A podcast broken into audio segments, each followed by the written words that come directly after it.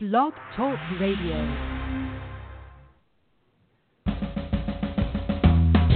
Welcome to Lykken on Lending, a weekly mortgage market update providing up to the minute information on interest rates, loan programs, and hot industry news relating to the mortgage industry. Brought to you by Mortgage Banking Solutions, enabling executives to take their business to the next level. To participate in today's program, our guest call in line is 646 716 4972. And now, here is your host of Lykken on Lending, David Lykken. Welcome to the podcast, everybody. Good to have you here. This is Halloween, October 31st. Scary program, scary topic.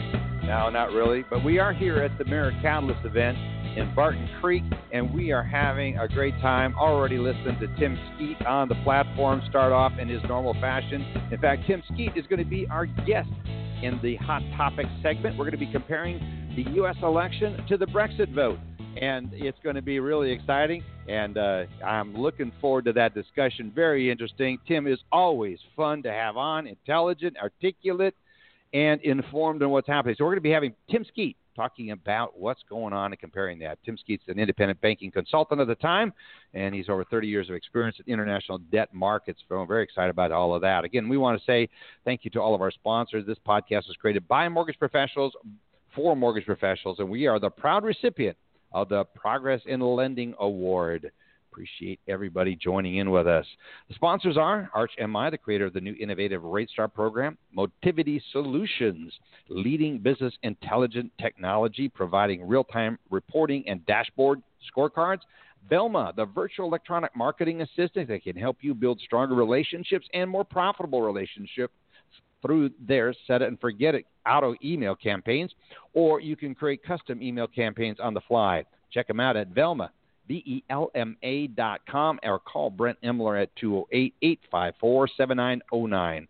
Then Simplifile. Eh, Nancy Alley and the team over there at Simplifile have a technology that gives you the ability to collaborate with settlement agents in a real time chat and messaging format, allowing you to track changes, send, receive, and validate documents, as well as obtain status updates and deal with issues as they arrive.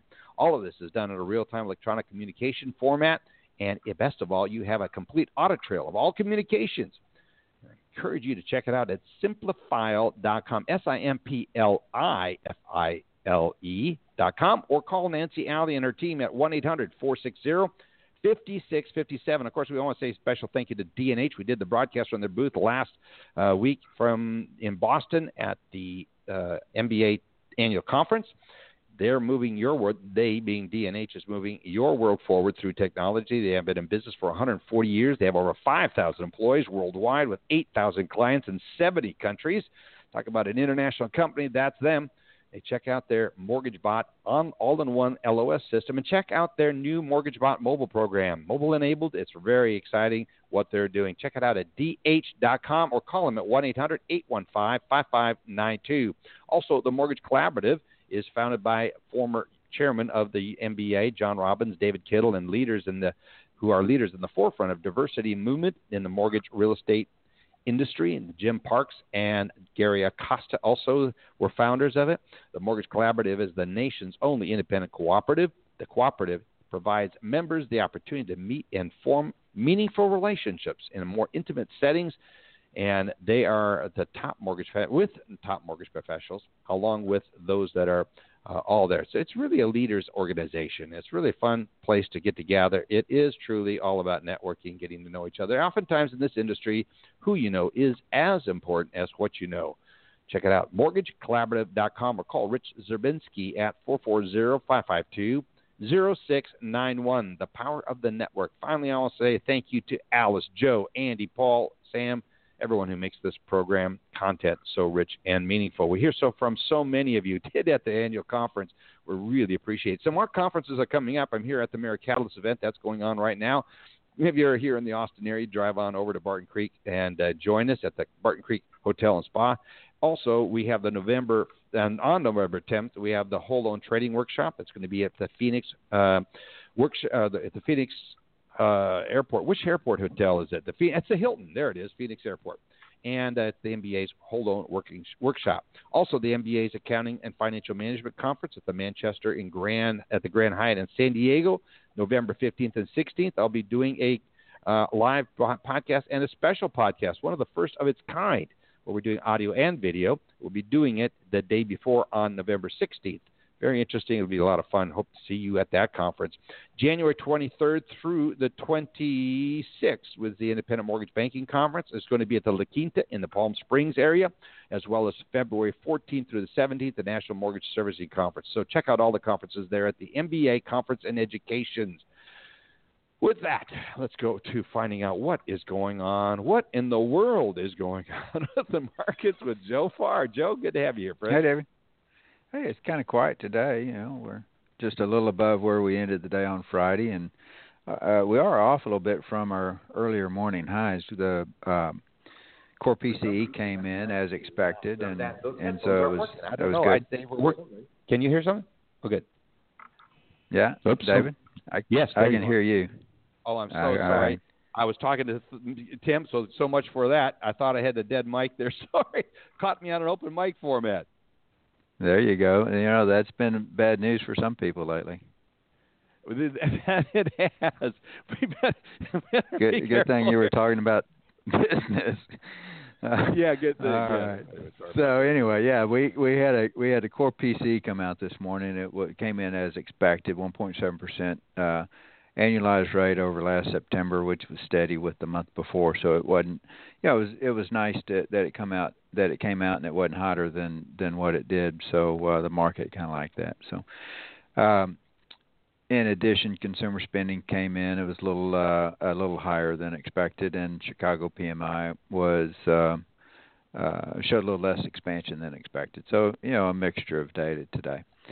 Uh, last week was really a pretty quiet week, except for Thursday. Thursday saw a lot of, uh, lot of uh, yeah. movement, lost about an eighth, uh, I mean a quarter in price, and uh, came from a, a, a number of sources. Uh, the United Kingdom showed a greater, uh, better GDP, third quarter GDP than what was expected.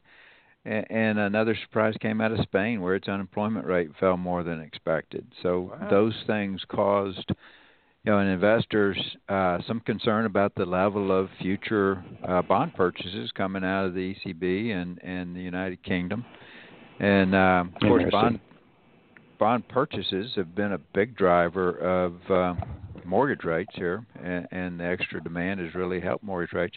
In addition, on Thursday, the Bank of Japan came out and said uh, they may not expand their bond purchases. So uh, uh, you know uh, that lack of demand or that concern about reduced demand was negative for mortgage rates. Now the economic data that came out during the week, um, it really was a mixture of good and bad data, and, and therefore it had uh, little net effect on mortgage rates. Both consumer confidence and consumer sentiment came in a little short of expectations.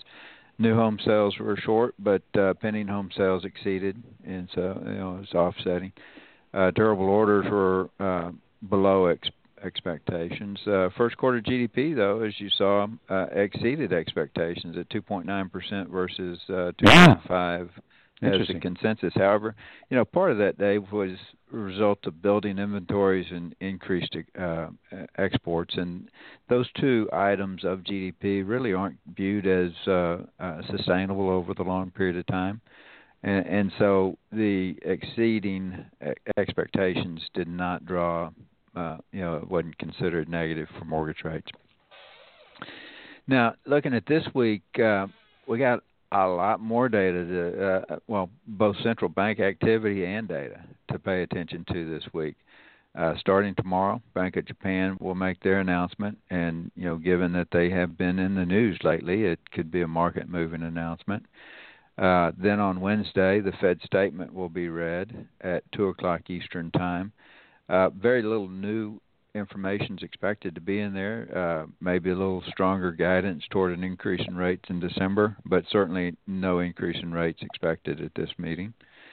The economic data that comes out next week uh, starts with ISM Manufacturing Index on, uh, well, tomorrow uh, ADP comes out on Wednesday, the ISM services on Thursday, and then the big non-farm payrolls comes out on Friday.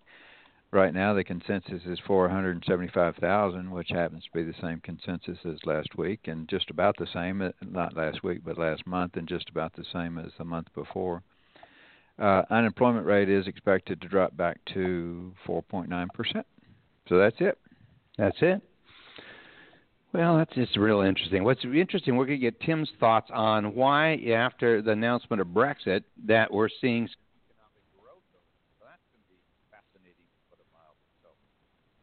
It sure was not expected to be that way. It was not expected. So we'll find out what Tim has to say about that. So anyway, looking forward to uh, getting his comments here in just a little bit.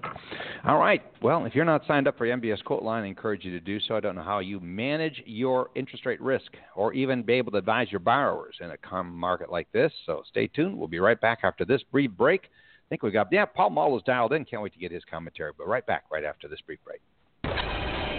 Looking for that competitive edge? MBS Quoteline delivers live market coverage for originators. Get up to the minute mortgage market news and analysis as events occur. Get MBS prices as trades happen. Straight to your computer, email, cell phone, or PDA. Know in advance when your investors will reprice. Make better lock float decisions and increase your income. Be the expert your clients expect and know what's moving interest rates right now, tomorrow, and beyond. MBS Quoteline, delivering live market coverage for originators. Learn more about MBS Quoteline today at mbsquoteline.com. mbsquoteline.com.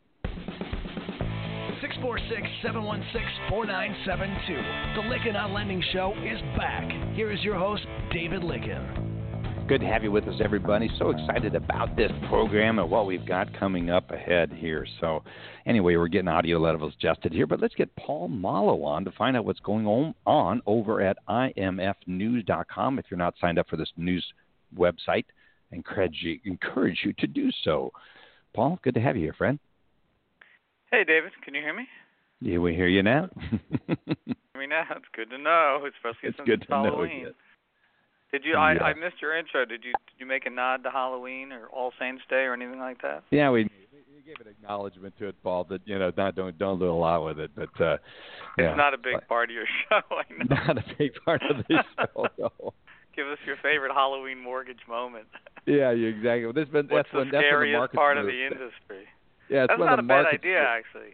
What scares you the most on Halloween as a mortgage a banker? pro- we could we're going to start doing uh we're going to start doing some polling questions in advance of some of our programs. It'll be fun to get pick up some of that. But yeah, it's a great question to ask. Scariest moments in the mortgage banking. It depends on if you're an originator, if you're a buyer, seller, or if you're in the managing the markets. But anyway, so what's the scariest things going on on on the IMFnews.com website, my friend? Well, not too scary. We're seeing a, a pickup in servicing transfers, and these are basically flow deals. You know, the where the the servicing is is being forwarded as it's created to a to an investor. Um, those picked up in the third quarter, ninety ninety four point nine six billion dollars. That's up about nine percent from the second quarter. Uh, we don't get into the bulk uh, transfers too much because, as a lot of people know, selling servicing in a bulk fashion is is can be tough. And the biggie, as we've been writing about for several months now, is selling Ginnie Mae bulk rights. Uh, that's a tough road to hoe, and that could change. The Ginnie Mae uh, is supposed to put out their new acknowledgement agreement early this week. I'm supposed to get an update maybe today. Uh, I was yeah, Ted- promised Ted, it yeah, Ted's would here at the be conference. out. So Ted's Yeah. here at the conference. I may need to search him out about that. So text me some information. I'll try to corner him and see if I can get some information. Yeah, no, it, I was promised uh, it on Monday or Tuesday in an interview to ensue, so I'm assuming it's ready to go. But it it has been delayed, uh, so who knows? Uh, the more interesting story uh, than transfers, though transfers is interesting. B of A has now dropped the word mortgage from their mortgage loan officers and now calling their across the company just loan officers, and and that's you know interesting in itself, sort of. But what makes it more interesting, they're now basically given the capability to sell auto products, auto loans. So suddenly you have this mortgage retail sales force saying, "Oh, oh now you're capable of selling auto loans." And the question is, well, why are you doing that? Especially if you've got some high performers. Now, the thing they haven't yet quite given us any details on, if you're a high performing mortgage loan officer or loan officer, will you be exempt from this? Or, you know, why should you waste your time, you know, with a ten thousand dollar auto loan, for example, when you're you know you're really better off uh, you know trying to sell five hundred thousand dollar mortgages. Um, so there's there's some things going on there. We hope to get more details on this week and and spread out, and there's a lot more going on underneath the surface. So that's just a taste of it on IMFnews.com today. Today. And that, and that's I want to make sure that's Bank of America that's doing that. Yeah, Bank of America. Yeah, um, yeah. What's what's yeah. interesting is here at the conference, um, at the AmeriCatalyst conference over here at Barton Creek, is um, it, well, you're not very familiar with the area, but anyway, it's it's uh, Tony uh, Meola talked about. Oh yeah, I know that name. Your mic's falling out again yeah, spent spent some time with him last night talking at length about some of the things they're doing. It's really interesting. And but what your that comment is is it, it harkens back to the days of when Jack Welch at GE Capital wanted to um, have everybody be able the jet engine salesperson to sell light bulbs. That's just I, I, I, and, and didn't work so well for them. So we'll see where that goes. And the light bulb salesman, in theory, then could sell jet engines. Now that one really worries me a bit, but anyway, yeah, that, we'll that's, see what. That's a no-brainer, right? so I we'll mean, come on, what, I don't know what's going on here. Well, Tony so, was Tony um, was really interesting. Anthony Anthony Meola is a really interesting guy. Right. We had a lot of conversation. We sat down uh, with him. Both Tim and I talked about him at, le- at length last night. So we'll we'll mix some of that commentary in, into our comments as we look at everything's going mobile and what the the big, big banks are doing to preserve it. So interesting stuff. And Paul, if you haven't checked out, check out the Millennial Disruption Index. That was really fascinating. Check out that website. Everybody should do that. Okay. Anyway. Have yeah. to do that. All right, so continue I on, don't know. David. We got sidetracked here. Let's let's quick go through this. Uh, MIAC, Mortgage Industry Advisory Corp. They're selling 880 million dollars of servicing. That's a bulk portfolio. Mountain View selling some uh, NPLs, non-performing loans. That's interesting because most of the non-performing loan auctions of late have been Fannie, Freddie, and HUD. So uh, they're selling. A, it looks like a private portfolio.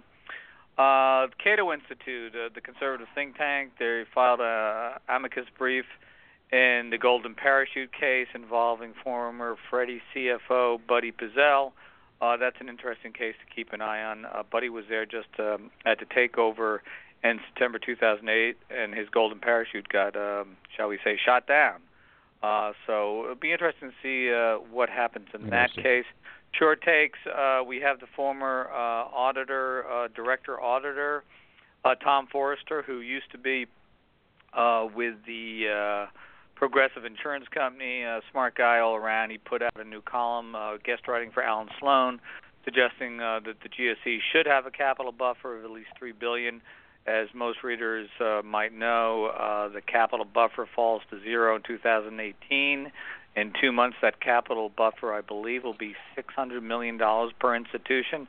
And by the way, Freddie Mac reports earnings tomorrow, and then Fannie reports on Thursday. We're going to keep a close eye on that, as we always do. Uh, so something to keep in mind. And listen, I know we're running long, so I'll cut it short there. And uh, you guys have a great week. Thank you so much. Appreciate you coming on, friend. Check out the website. Sign up for imfnews.com and get on their mailing list. Good stuff, Paul. Appreciate you being here. Appreciate it. Thank you. Much appreciate it. All right, let's move on. Alice Alvey, so good to have you here each and every week talking about all that's going on. It was fun having you in the booth last week, Alice. Uh, that was probably one of the more exciting moments there of the conference. So it's good to have Yeah, you it was here. very fun to have a live show there and uh, have a live audience. And thanks to D&H for having us there. So it was uh, it was a lot of fun waving at people listening to the radio show. That's true. So for my update today, we have a couple of things. Um, last week at the conference, I think we brought up. Uh, you mentioned Dave about Rocket Mortgage. So Fannie Mae rolled out, you know, their new uh, day one and certain certainty program, which seems to help kind of bring some of the um, the ability for any lender to have some type of income validation early in the process, and then, uh, of course, with having a match in income through DU, would give you some protection and reps and warranties. So they have a whole new website out. You can go check out the details on where it stands today and how it'll be improving over the next couple of months. Freddie Mac is a couple of months behind them. Uh, we they didn't want to talk a lot about that. Um, as Indecomm, we are um, on the list of talking with them because we have an income analysis product that fits in there. So essentially, the way DU works is it would um, reach out to the income verification provider, and but the lender's still responsible for coming up with the number, working with that amount from the resource that you're using, and then if Fannie Mae agrees with your decision behind or your income amount behind the scenes as an example, then you would get reps and warrants for using that. Now, as we talk to different lenders about how they feel about, they're pretty excited, but still want to see how it actually works and whether or not that income amount is going to be something that they agree with. So stay tuned to that as we watch that unfold. Um, cybersecurity is absolutely a big issue, and the New York cybersecurity proposal that's received a lot of comment, and people are starting to say, well, is this now start going to be some kind of standard? It's only a proposed rule. The comment period did just close, so we'll definitely watch this for you and watch it unfold. But it does bring to light the need to make sure that you understand what cybersecurity measures you should have in place. Uh, so what I'm recommending is people dig up the FFIEC Cybersecurity Assessment Tool. You can just Google that statement, FFIEC Cybersecurity Assessment Tool. It'll come right up from their website. And what's really helpful about this is it defines risk levels. And what's important about the risk levels, I think, is even for your basic lender, you might be surprised how very often you end up in the moderate or even significant risk level category when you think, oh, I'm just a small shop, I have some branches, but maybe you end up as having significant risk because you let everybody in your office have their own telephone, their own cell phones and their own yeah. iPads. So read through the documents. There's a lot in there that can help guide you in classifying the risks that you have at your company. So I just wanted to remind everybody about that. Um, the 2015 HMDA data is out, and already CFPB has warned that 44 lenders may have some compliance problems. My guess is those 44 are people who may not have filed. Just and we'll wait and see. We'll hopefully hear some more about that and what they're actually looking for for the um, in the new HMDA uh, issues. And then FDIC and OCC have a pro- advance notice of proposed rulemaking out also on cybersecurity. This was really for mega banks, 50 billion or more, and uh, so it's about 40 banks um, and a variety of non-bank financial companies. So uh, we'll watch that mildly, but for those of you who heard about it and you're a mid-sized shop, it's not going to apply to you yet. so those are my tips for the day, Dave, and uh, anxious Good. to talk to our guest and hear some more about what's going on at the AmeriCatalyst event. Yeah, it's really. It's wish you wish you could be here with us with us as well, Alice. This is really one of those amazing think tank kind of conferences where you hear some really good critical thought there. So very interesting. Anyway, yeah. so much appreciated so much. Uh, what we're going to do is take a quick ad break, and uh, we're going to be back with Sam Garcia to get some other information. He's got a great website, so we'll be right back after this brief break. If you have questions about mortgage regulations, Indecomm Mortgage U has free answers.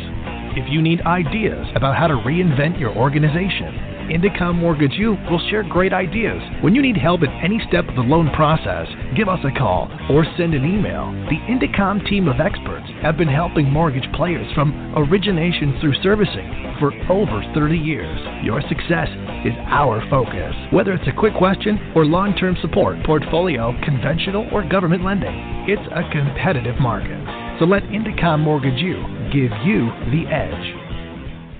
Yeah, it's so true. The Allison can, and her team could do so much to help you guys. If you're not in touch with them, go ahead and do so. Also, we want to get a hold of Jim Jump. He's uh, met with up with him in San Francisco. We want to talk briefly about the Arch MI app, and then we're going to be right back with Sam Garcia. Hi, David. Thanks for having me on, and we're happy to be a proud sponsor of the program. And today I'd like again to talk about RateStar from Arch Mortgage Insurance. RateStar is a revolutionary tool that allows mortgage originators to dynamically price mortgage insurance and match coverage to Arch most competitive rates. And that's important because it allows you to compete more effectively, qualify more borrowers, and of course, close more loans. That's the power of RateStar. Originators from around the country are letting us know just how quick and easy RateStar is to use. And all you need is your NMLS number, and you can access RateStar anywhere, anytime, using multiple points of entry, including most LOS systems, product product and pricing engines, and through our websites at archmi.com and archmicu.com for credit unions. And of course, it's available through our mobile app for smartphones and tablets. RateStar makes it easy to choose what type of mortgage insurance coverage your loan needs. You just touch, tap, and go. Quotes are delivered in seconds and represent our most competitive ArchMI rates based on the strength and quality of the loan application. And I have to tell you, David, getting a mortgage insurance quote has never been so powerful or so simple. And with that, I'll turn it back over to you and say thanks. Have a great day, everybody. Appreciate it, Jim. And uh, the RateStar app is something you really need to check out, folks. Get a hold of your local representative there at ArchMI. I've had the privilege of meeting so many more people at the conference, at their reception specifically, and it was it was really amazing. That talk about a quality organization. Very excited about that. So let's get over to Sam Garcia. Sam, good to have you here with us. Give us an update on what you've got on what you're tracking in the news, my friend. Hey, David. Good to be on the show. Um, yeah, you talked about the mortgage bankers' economic outlook last week. We took a look at that, and uh, we saw that um, compared to their outlook from the prior month, um, they boosted their forecast for mortgage originations, you know, from 2015 to 2018 by more than 300 billion dollars. It's a huge jump, and most of that, more than 250 billion dollars, was an increase in expected refinances. So. Yes. Uh, you know, we all know uh, what where volume was headed, but uh, it's always nice when they uh, raise these uh, outlooks. And of course, a lot of this has been happening from all of the uh, economic reports in the mortgage industry since uh, the Brexit uh, event. Um, and some more good news was that the three month average of mortgage complaints that was reported by the CFPB were down 9% from a year earlier. And what's even better about that is uh, that's more than the 5% year over year decline reported for all financial service complaints. So the mortgage industry is outpacing, again, uh, the overall financial services sector. But um, for just the month of September, complaints for the mortgage industry rose 5% from the prior month, and that's compared to a 7% decline for overall complaints. So a little bit of a warning sign there. We'll see if that's just the blip. Um, Fannie Mae reported that its new business acquisitions were 71.4 billion last month. Um, that was the best month for new business at Fannie since July 2013. Um, and in addition, uh, Fannie Mae's serious delinquency rate uh, was 1.24%. That's the lowest it's been since April 2008. So um, more good news there for Fannie. We'll see how long this trend goes, but with expected re- or you know overall originations declining, um, probably see that start to slump off over the next couple of months. Um, our mortgage market index dipped 3% last week from the prior week, but the index, which uh, provides insight into upcoming originations and is based on average per user rate locks by open close clients, was up 22% from a year earlier. So we're seeing improvement compared to a year ago. Um, the week over week decline, though, was uh, driven by rate locks for refinances, which fell 9%. Um, even though uh, purchase money uh, applications, or I'm sorry, rate locks were up. Um, we got uh, mortgage production information from Quicken as part of our third quarter origination survey, survey, and they reported uh, 26.8 billion dollars in third quarter loan originations. That was a 17% increase from the previous quarter and a 36% year over year gain for Quicken, which is the largest non bank lender. One other uh, po- uh, story I wanted to point out was it's in the mortgage insurance area. Radian Group reported that it wrote uh, $15.7 billion in new insurance during the three months that ended September 30th. Their CEO said that was the best and highest volume they've ever done in their uh, history. So uh, it was a record month for Radian. And uh, those are some of the highlights that we have from over the last week. Yeah, but Radian doesn't. Good, they do a good job, but they don't have the RateStar app. So I'm just going to tease them about that. Anyway, it's so good to have you. Thank you so much for taking the time to be here with us, Sam. You got some, a great website, and I encourage everyone to check it out. MortgageDaily.com. Head over there and get a hold of Sam or get a hold of Sam at 214-521-1300. Thank you so much, Sam. Really appreciate it. Thank you, David. Talk, talk to you later. Looking forward to that conversation. You know what I'm talking about too. It's fun. We've got some exciting stuff going, folks. There's some exciting plans we've got in 2017. All right. Well, let's run out and get the KPI of the week. Again, Motivity Solutions reports with their business intelligence tools what's going on. And when you look at some of the KPIs, there's so many that are out there. You really need to pay attention to all of them. So let's take a look Maynell, and VP of Customer Relations there, and let's take a look at the latest KPI. Hello, Dave. Thanks very much. Great to be here as always. And this week we have another key performance indicator related to TRID. And the KPI is underwriting to closing days. And like all TRID metrics, the focus is the estimated closing date and how far in advance a file should be submitted to underwriting to make provisions for any and all underwriting eventualities, possibly multiple resubmissions, and leaving enough time after final approval to finish the loan and deliver the closing disclosure on time. A very common practice for lenders that have automated their analytics with mortgage business intelligence like Movation is to have the system automatically send email alerts to participants on those loans that are running late and at risk of missing these milestone deadlines. Now, this allows loan participants to continually reprioritize their workflow to ensure they remain compliant, clearly demonstrating again that what gets measured gets results. And with that, Dave, I will thank you once again and turn it back to you. Love that phrase. What gets measured gets results. That is so true. Appreciate the folks and the partnership there at Motivity Solutions.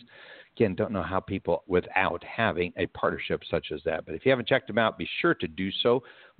MotivitySolutions.com or call them at 303 721 9000. Well, without further ado, we're going to get Tim Skeet on the phone here. On the he's on the phone. He's sitting right next to here. He flew all the way in from London to be here with us at the AmeriCatalyst event. It's one of the many great friendships that I've developed out of this uh, time and my affiliation with Tony Moss and this outstanding event.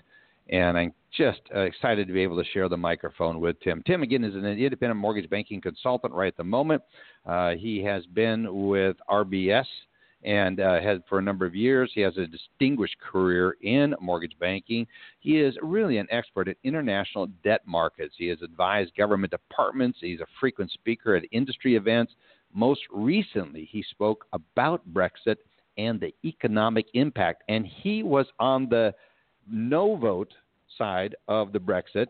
And so when we hear today from Joe Farr that the economic environment there in Britain is looking up, it's kind of like, huh, didn't anticipate that one. But Tim, so good to have you here when joining us on the uh, on the program, my friend. Yeah, hi David. Thank you. Uh, thank you for having me. This is uh, it's great to be here. And for those who can't see me, I put on a special tie. I've got a nice blue tie here today, uh, especially this radio transmission. Yeah. Um, now, uh, you know what can I say? Happy Halloween. I guess I should say that. um, that's an important one. We celebrated in the United Kingdom as well. Um, you know, it's kind of spooky.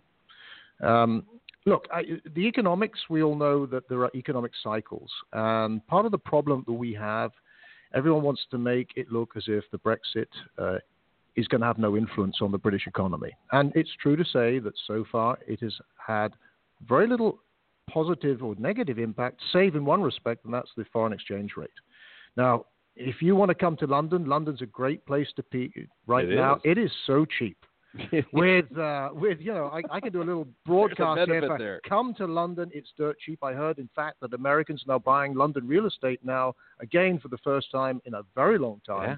because it, you know, just around about the 122. Uh, you know, to the to the pound, this is this is this is this is pretty interesting. Twenty percent devaluation against the dollar in, in, in absolutely no time at Now all. you predicted that, did you not? Did you not see some of that if as a result of that vote? Well, let, us sit back a minute. I mean, uh, I was a spokesman for the Stronger In campaign, so Right. I was fighting against us leaving. But I did indeed, David. I got the vibes from the people I was talking to. Uh, I got the vibes that this was possibly going to happen, and I warned people at various events. Now, I have to say that it was a it was a abysmal. That means a very poor campaign. But Right. we we fought. My side was uh, we had something called Project Fear, which basically said the economics don't stack up. Uh, it's going to be pretty painful for the nation. But what people forget is it takes time for the impact to filter through the system. And by the way, folks, Brexit, no one yet knows what it really means in economic terms because the terms and conditions have not even been set. established, yeah. No, nothing, nothing has moved right now apart from the foreign exchange rate, which Right. is a kind of anticipation of future flows. But you know that tells us something. But the rest, we cannot possibly know anything. All the economic data point to where we were before under the conditions we had before. So I keep telling people, you know, if you understand anything about economics, and most people do not, right. you got to wait for the cycle to flow through. And by the way, 20% devaluation of the pound means that prices will go up. We will get inflation. And that will take another six months to properly materialize. Now, I can tell you, do you know what Marmite is? No. Marmite is a kind of I've a, heard the uh, expression, but I can't recommend it. Right. Well, it's, it's it's very popular in Britain. It's a, it's a kind of spread you put on your toast. Okay, mean, that's you, you guys have peanut butter. We have Marmite, and it's uh, frankly, well, you, it is it actually is pretty terrible. And you talk about British expression for all those who want to study, the language. You talk about a it's it's a Marmite flavor, right? You either love it or hate it. It's a very salty kind of beef-based uh, kind of sticky goo. It's black, just to really describe and speak, talk it up. Well, the price of Marmite looks as if it's going to be uh, be jumping in all the supermarkets, and this is a direct result of the uh, the collapse in the price of the pound. So there was a kind of uh, a lot of online and uh, media buzz around the fact that Marmite looks is going to go up, and that meant something for people because when you see that something a product like Marmite is going to cost you more because the pound is weaker, then you start saying, hmm, maybe Hmm. this Brexit thing means something Maybe. in real terms.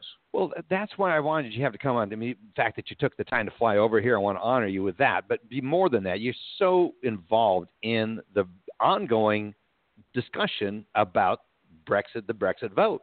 Right. So uh, before we get into that, I want to give our audience that do, that's not familiar with you a little bit of your background. You're a fighter pilot. You have been yeah, distinguished, and by the way, this guy is ripped. He is. I, I don't think he's got zero body fat or whatever it is, but I mean, it's just he works out. He's a, just a delightful intellectual, but he's also um, very much involved in it. So give your the um, a little bit of background about your uh, your distinguished career in finance. Okay, so I mean, uh, just to give uh, everyone the sense of where I came from, I started in the industry 35 years ago. Long time, Uh, okay. 35 years ago in September. 22nd of September. I, I predate Big Bang. Now, everybody may have read about Big Bang, and interestingly enough, we're characterizing Brexit as the second Big Bang. I Yeah. may call it the kind of the the, the, the, the big explosion, call it something different. Um, maybe it's the big wimp off, but uh, you know, at the end of the day, I've been in finance and I've been there with all of the crises. I've had a front row seat, David. I've watched many banks go down. I was with Kidder when they went down. I was at uh, uh, Merrill when it went down, and uh, I've, uh, I, you know, I was there when a lot, a lot of things went down. Now, none of it was my fault, No, but. I just make that clear. I've been a client-facing guy all my life, but it's been pretty interesting career, and it's been a lot of fun. But you've been with some distinguished firms too. Lehman. I mean, run through the firms. the Yeah, well, I was at a, I mean, the, the firm I was originally with. No one will ever have heard of it. It's called Samuel Montagu. It's a little cute little British merchant Mhm. bank that existed prior to the Big Bang, and that was uh, kind of a firm that existed for over 100 years. Then that disappeared and got subsumed, and then I worked for Morgan Stanley, where I did a lot of early mortgage securitization. Then I was at Kidder and built the European uh, uh, debt capital markets business. That became PaineWebber. Then I moved to Lehman. Um, you know, then around the time of uh, the euro, I, I joined a German bank, thinking that was the great thing to do, and uh, and so on. Then I ended up uh, more recently, as far as the U.S. market is concerned, at Merrill Lynch. Um, after a spell at ABN, uh, actually just now I've come uh, from five years at uh, the Royal Bank of Scotland. Right. Interestingly enough, now that's my career. That's what I've done. Uh, it's been a fascinating time, but the industry's changing. Yeah, I can't wait Big to get your perspective on that. But what I wanted to really zero in and how we build this program is comparing Brexit to this U.S. election. We're going to get to that in a minute. But some of the arguments you're doing, you're speaking, you're going to Germany. No. Where are you speaking? You're, you're speaking on behalf of the the. Uh, you mentioned Edin, what's the city you're going to here next Well, I'm week? going up to Birmingham. Birmingham. Yeah, what. Birmingham. I, I did Bristol. Uh, yeah, just to make it clear, I'm involved in two meaningful respects with the whole of this Brexit debate. Uh, on the one hand, I, I'm chairing a, a group called Britain for Europe, which is uh, activists of all political parties. David. Really? So this is completely cross-party. I'm sharing uh, platforms with people I wouldn't have been seen dead with, uh, you know, but but about a year ago. It's kind of spooky. Um, and it's it's fascinating that we're rewriting politics right now. So I head this group, which is activists, which are trying to basically resist the government and what they're trying to impose upon the people. Yeah, sure, there was a Democratic majority to leave, but the terms and conditions were never set. The people didn't vote for anything specific in terms of how to leave. Question is, do people want to uh, actually suffer a, a, a, a, fall in their living standards? Is that what they voted for? I doubt it. Doubt it. So, uh, you know, what we're trying to do is, is, actually reach out to the people that voted to leave and try and get them to see and understand what this really means in practical terms as opposed to kind of what was a really a protest vote. The second, the second level of activity, there's something called the Financial Services Negotiating Forum. It doesn't exactly trip off the tongue, but there it is. Mm-hmm. And this is a group of the people who are the Remainers like me and the Brexiteers, the Leavers uh, all working in the city, and we're the guys that are trying to get around a table and not fight each other, beat the shit out of each other. Sorry, I didn't mean to use that word. We're, we're, podcast, we can do that. Podcast, don't do that. Okay, so uh, so we don't have a fight, but we try and come up with some consensus as right. to what Brexit will mean for financial services. Because, by the way, it's going to be uh, pretty painful for financial services in particular and the City of London. So uh, you know, I'm I'm ongoing with that as well, uh, and I I you know I'm because I have a little more time on my hand these days, David. I feel I need to get a bit involved in something which matters to my kids and to well, everyone else's kids. Well, that's what's the, one of the signs of a leader is they do get involved and they make a difference, and you're doing that over there. Uh, the the thing that I'd like to get some perspective on is your what brought about Brexit because it came as the polls were all suggesting that that may not be the case, but yet you looked in the eyes of those that were in the audience as you were being, you know, in the stay category. You saw something, and right. I wonder the parallels to what's right. going on here because I'm sensing the same thing here in America. Well, you know, I, I think we all know that polls uh, cannot be trusted. Yeah. They're, they're unreliable. At the end of the day, they take they take a small number, a small sample, and extrapolate that across the whole population. And, and you know, there are so many distorting influences. So I, am not a great believer in polls, but but but let's face it, um, I, I, believe in human emotion, mm-hmm. and this was all about human emotion. And we don't. Less we, about intellect and a whole lot ab- of emotion. Absolutely, this was so this was the heart, not the mind. This is this is these are people. There were three key reasons why people wanted to vote for this, and it was a protest vote. And I'll give you the three, and, and I guess most of the audience will be thinking, hey, isn't, it, isn't this similar to things going on in the United States right, right. now? And guess what? Number one is immigration. Mm-hmm. Now, you guys know what immigration is about, yes, right? We do. So it's a problem. And it's a problem everywhere. Uh, the second issue is sovereignty. Okay, Britain's got a long and, and proud history of uh, parliamentary democracy and independence from other people that uh, goes back longer than most and there was a sense that maybe being part of this collective and the European Union was somehow uh, impinging upon that sovereignty. And the third element, and this is again something that you guys are all going to recognize, share of prosperity. There was a sense that large parts of the community were not sharing mm, in the growth and the prosperity that was particularly uh, being created in London and the southeast of Britain. Uh, but it didn't seem to get out. That was the, that was the perception. And you know what? Here in the States, it's exactly the same story, right? There are people who are going to be voting for Donald Trump who just feel left out. Right.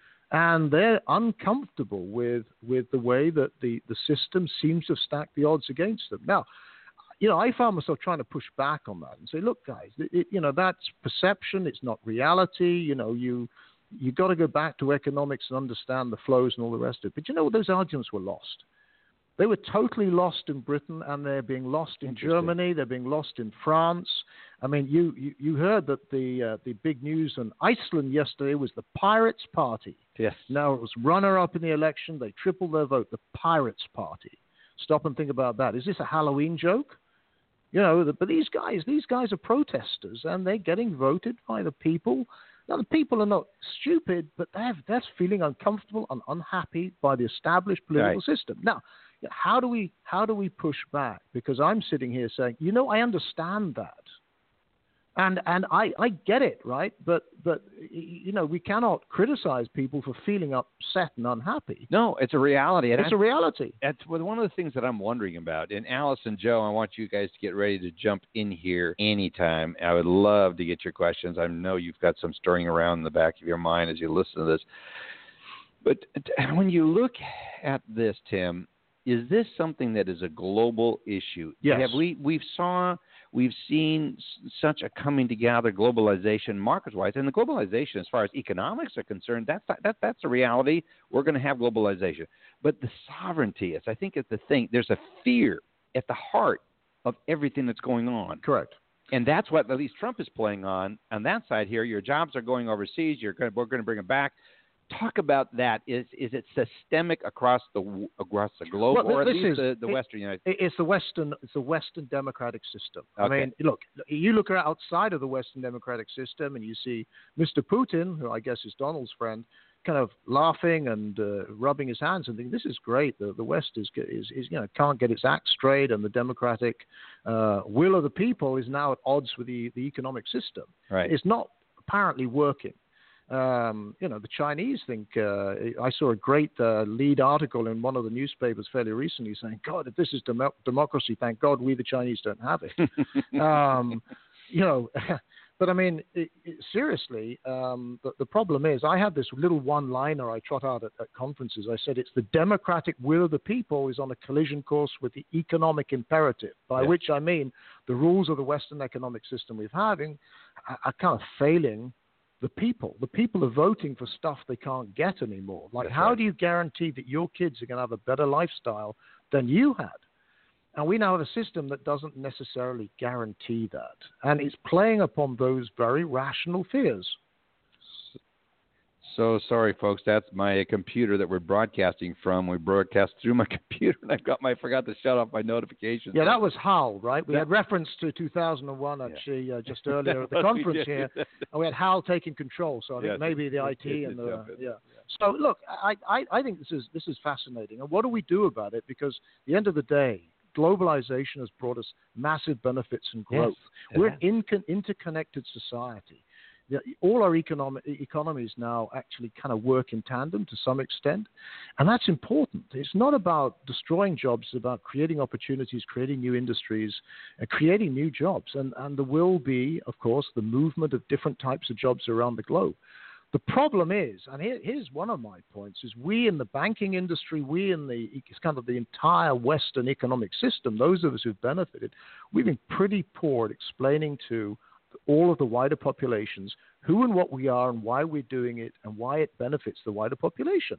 People do not understand, and it's not during a referendum campaign Right. or a presidential campaign that you're going to start getting a rational debate around those things. And, and let me just draw your attention, David, to one of the big takeaways from the Brexit campaign.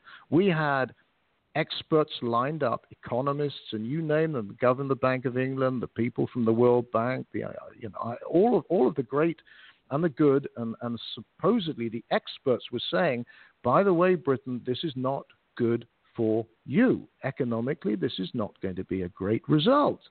And the people said, you know what, we're not interested in you experts, you know nothing, is effectively what was said. Right. Government ministers said, we don't need experts.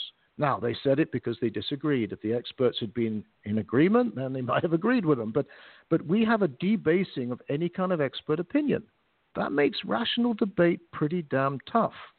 And that worries me more than anything else. If we don't have any reference points, any kind of Rational, yeah. analysis, any kind of rational ability to say, whoa, okay, there's an argument, Right. but it's wrong Right. because, because, because, that's kind of scary. And that's where populist politics is taking us right well, now. I think David. I think emotions here in America have really have come to a point, Oh, yeah. and as people are feeling just ripped off because of the current right. political system that we have in place. Let's run out to Alice first, being the gentleman we are from Texas.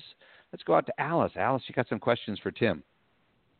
Yeah, so thank you very much. This has been very enlightening as you know we get the background on on the Brexit. So, are the banks reevaluating their positions in in uh, in London now as a result of this? Do you see that happening after just Well, it is few months? happening. I mean, let's put it this way: people are not talking about it openly because they they they shouldn't, and maybe they can't until we know the terms. But but here's the here's the here's the problem: that if we leave the European Union without a proper agreement, without access to the single market, many of the banks that have operated out of London because they were within the single market will now have to relocate some of their operations, quite possibly, back into the European Union. So, uh, yeah, we don't know for certain because as yet nothing has been decided. Uh, the British government has not yet invoked its right to exit the EU. It's this Article 50 uh, reference that you will sometimes hear about. That is going to happen early next year. So the negotiations do not even start until then. And by the way, we have elections in France and in Germany, the two biggest partners across the European Union. And do you honestly think they're going to focus on this until they get their elections out of the No. way? No way. So we have we have um, a problem for the banks in London because you can't just up and move a whole operation in in a kind of three to six month wed- window. If it looks as if we're going to get a bad, what they call a hard exit, hard Brexit, which means, frankly, we're not going to be part of the existing single market, then banks will not be able to sell some of their goods and wares and services out of London into the rest of the European Union. Does that open a door though for a a uh, a Donald Trump presidency if that were to happen? And there, the, the Brits and the because he's been really friendly with the uh, exit. Nigel Farage. Now, he, he and Nigel are very long. You know, Does this open a door where you're going to see more of a union or a banking system is going to open up with the U.S. and those two economies could be that that could be positive. Well, it, it's very difficult to see exactly what shape or form uh, that would take. I mean, we've been we've had very close cooperation with the United States for a very long time have. now, and and uh, you know we will need new trade treaties um, as and when we leave the European Union. That's going to be imperative, and services will have to be high up. But do you know what? Uh, uh, you let's be honest here. The the populist politicians are also uh, very very defensive about uh, the way they see international trade. Uh, and I don't hear positive things being said about trade. I don't see people bringing down barriers. I see people wanting to put barriers up. Uh, as long as it works for your own home industry, great. If it works for other people's industries, not so great. So, I, you know, what- it's one thing, the throwaway line to keep your, your best mate from Britain uh, happy for the five or ten minutes of a conference. So, you know, dear old Nigel, uh, who's been trying to get out of the EU for reasons best known by him for a very long time, you know, keep them happy. Say, yeah, we'll throw you a we'll throw you a bone, but uh, the reality is that bone is, is probably already half eaten, and I'm not sure it's Yeah, uh. Yeah. yeah, it's a Halloween bone. Yes. So uh, you know, it's it's the skeleton with the pieces missing. Now, look, I I'm I can say nothing positive about what I think Brexit's going to bring us. I think it brings uh, a lot of questions, Alice, uh, around where the city of London is going. It will not destroy the city of London. It will just impair some of its operations. Um, at the moment, we're speculating, but it cannot be good. Joe, let's get over to you with the time we've got. Looking at the clock, man, this time flies so fast. But go ahead, Joe. Yeah, the the June 22nd vote was a flashpoint. Stock market, our stock market fell 600 points in the Dow, and MBS prices improved about a point and a half. The stock market reversed itself pretty quickly, and we're slowly working MBS prices back down toward where they were pre pre Brexit. But what's the next flashpoint, or is Good there question. one? Great question, Joe. Yeah, that, that's an interesting one. I mean, I think you've got to watch these elections. Uh, there, there could be pot- potential and numerous flashpoints. For instance, when we start to see the reality of Brexit, or we start to see who the new French government is going to be, or who the new German government is going to be, we, we have potential instability kind of all over the European continent right now from these actions. Um, and right now, what happened is we had it. It was a shock. Everyone kind of knee jerk reaction, which is what markets tend to do. Remember, a lot of underlying liquidity is absent these days, so it doesn't take much to move a market a long way, except perhaps in the foreign exchange market, which is took the maximum pressure. And that's why we saw it in FX markets opposed to other markets. And curiously, our stock market's gone back up, but then again, remember, it's very dependent on dollar flows in and the companies with, with you know non-sterling earnings are doing it doing really well with this devaluation. But but coming back to that, I think I think we have a lot of pressure points throughout 2017. A bad hard Brexit will become apparent. Uh, a change of government that could go seriously wrong in France, we just don't know. It's unpredictable. Or indeed in Germany. I mean, Mrs. Merkel's under a lot of pressure these days. So you know, she's been a stable uh, kind of reference point for for most of us. Uh, not just in Europe but across the world uh, for a long time. A big, big and, and uh, highly performing economy still. You got to change the government. It, any, I haven't been following that election. What's what's that looking like right now? Well, it's it's very difficult to tell as to what she wants to do and, and how it's going to go, and no one's wanting to say anything right now. But I mean, uh, she's under a lot of pressure, mainly again immigration. Uh, she she was ready to open the, the German borders for a million uh, people from uh, Iraq and Syria and uh, you know the Middle East, and that's not gone down well with the German people. Um, you know, it's it's tough. I mean, on the one hand, you have genuine humanitarian. You see these people being washed up on the shores of southern Europe. Yeah. You see these people trying to get out of war zones. You kind of think, God, we've got to help these people. But on Right. the other hand, where where do you take them? Who pays for it? How do they fit into the community? There are a lot of very big and, and substantial questions that need to be answered. And she did the humanitarian right thing and yet now she's getting the kickback from the people. So we don't really know where that's going and where German policy will go under a, a different leadership, and that's kind of pivotal. And I, I think markets are going to be very, very nervous. Um, so look, uh, that's the political. I still think there's a huge amount of political instability out there and a lot of worry. And by the way, there's a small matter of your own elections here in the United States. I mean, That's where I you want to go. know. I mean, uh, who wins that will have impact on markets. Uh, you know, I, it's not for me to tell tell you guys uh, what to expect, but but frankly, uh, economic policy un, under either one of these uh, candidates could be really quite uh, quite an interesting ride. Yeah, I think what is what is is there any hopes or generally what you could represent from Europe as far as which one uh, Europeans are hoping will be win will be uh, be the winner of this election here in the U.S. I think it's a tough question, uh, a very tough question. I mean, we do see, uh, I guess, Mr. Trump is more protectionist and more isolationist and more pull the horns in. That's the kind of general perspective. Uh, Hillary Clinton is somebody who's more used to operating in international markets and kind of gets the uh, gets the international game and the role that the United States has typically played in world security and world financial markets for a very long time. And we in Europe better or for worse, we've come to rely upon that. We've come to look to the United Right. States for leadership, and and I guess the, the, from Europe's perspective, we know what we get from Hillary. Probably, we have no real idea what we might get from Donald Trump. That's right. It's the unknown with that in that particular case. Tim, thanks so much for coming on the radio here, and first of all, coming to America to be such an integral part of this very, very in, tremendous conference. Well, I love this event, David. It's it's great. There's some real quality about it. debate. Why should and, someone? uh, why should someone come here? I mean, tell we got to get more people attending this. This got to be better known. Well, I've been with Tony Moss. I've been uh, on these events for a very long time, as you know. Uh, I, I, I, I've spent a lot of time in and around the U.S. market, and this event allows me to recharge and recalibrate my thinking. It's very important that uh, we in Europe don't live in a bubble. We understand the way people are thinking here. And we're not just what you read in the newspaper. I like to come and talk to people and hear what people are thinking because otherwise, uh, you know, you just cannot analyze problems adequately. And I, I take a, I take a lot away from, from very, very thoughtful panels and thoughtful discussions by some meaningful people uh, here at this event every year. Tony Meola said it well. He said he's been at this a number of times, and he says the reason his wife was challenging him as to why she'd leave beautiful Southern California on a Sunday afternoon to come and be here at this event, and he said it's because of the critical thought that happens here. Things that are being discussed are really things that are going to be the future where this thing's interesting. So it's important to part, be a part, or it's a real honor to be a part of this discussion. We're so grateful that you. Well, I think if I just to summarize, I think over the years, there's the crystal ball that's operated here amongst the Euro and then the latterly AmeriCatalyst uh, Forum actually seems to have worked. We've the discussions have pointed towards where we have ended up Right.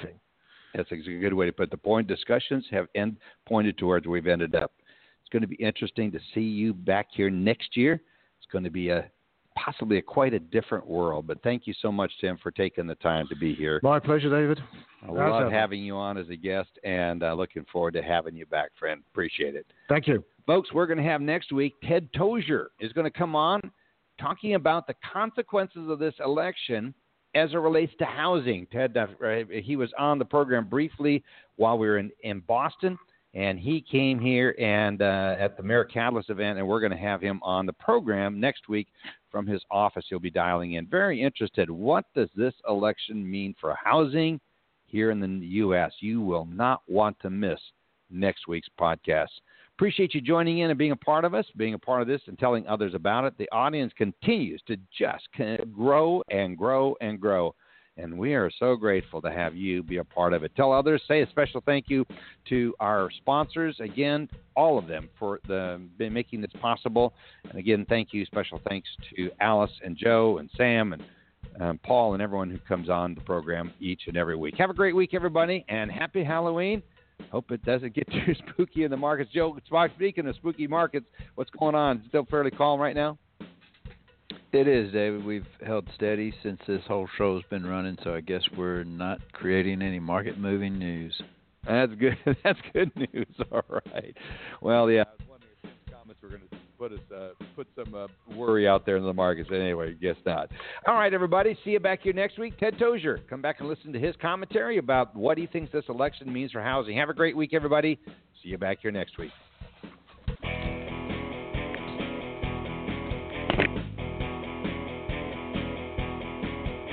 This has been Lykken on Lending, a weekly mortgage market update with your host, David Lykken of Mortgage Banking Solutions, enabling executives to take their business to the next level.